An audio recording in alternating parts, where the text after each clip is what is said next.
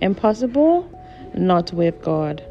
So, according to research, one of the things that hold people back, especially gifted, talented people, is the fear of failure.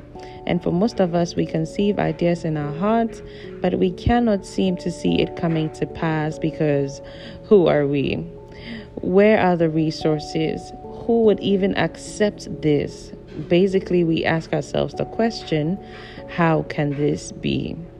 This was Mary's exact question when the angel spoke to her about having Jesus, God's Son, the prophesied Messiah. She was right to ask, How can this be?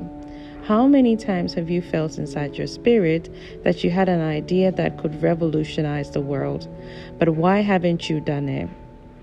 Well, this was in this was the angel's answer to the question of Mary.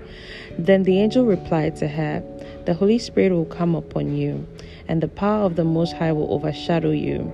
For that reason, the Holy Child shall be called the Son of God.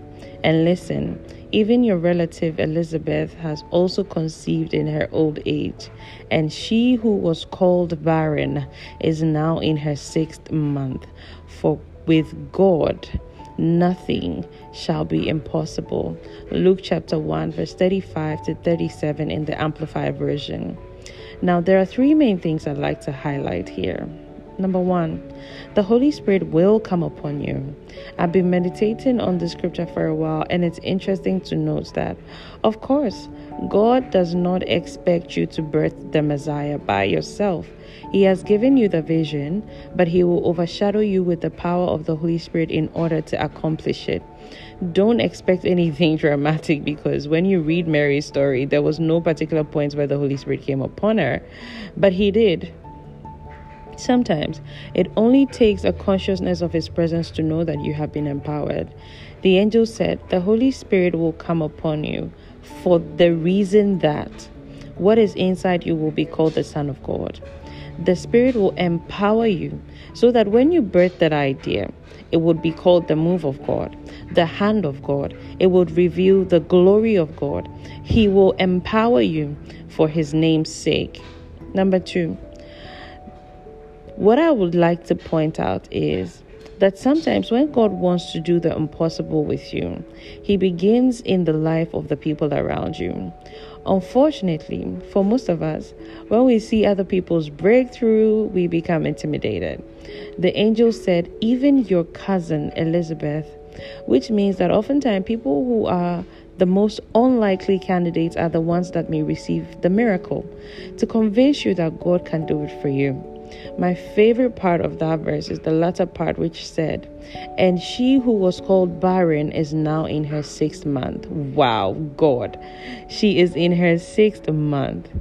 And God is not saying that to make you jealous, He is telling you to make you believe. Check your heart, and you would realize that most of the times where you have felt left behind was actually when God was telling you it's your time. The last thing I would want to point out was the last thing the angel said with God, all things are possible. You know, we mostly read the scripture as God will make all things possible. Hmm. I wish that was what he said, so we wouldn't have to be part of the work. But he said, with God, you, Mary, with God, you, my dear Queen, with God. God does not accomplish things on earth in a vacuum. He always chooses a man to work with. So if He puts that thing in your heart, then it is you with God. God alone will do nothing. He will wait on you.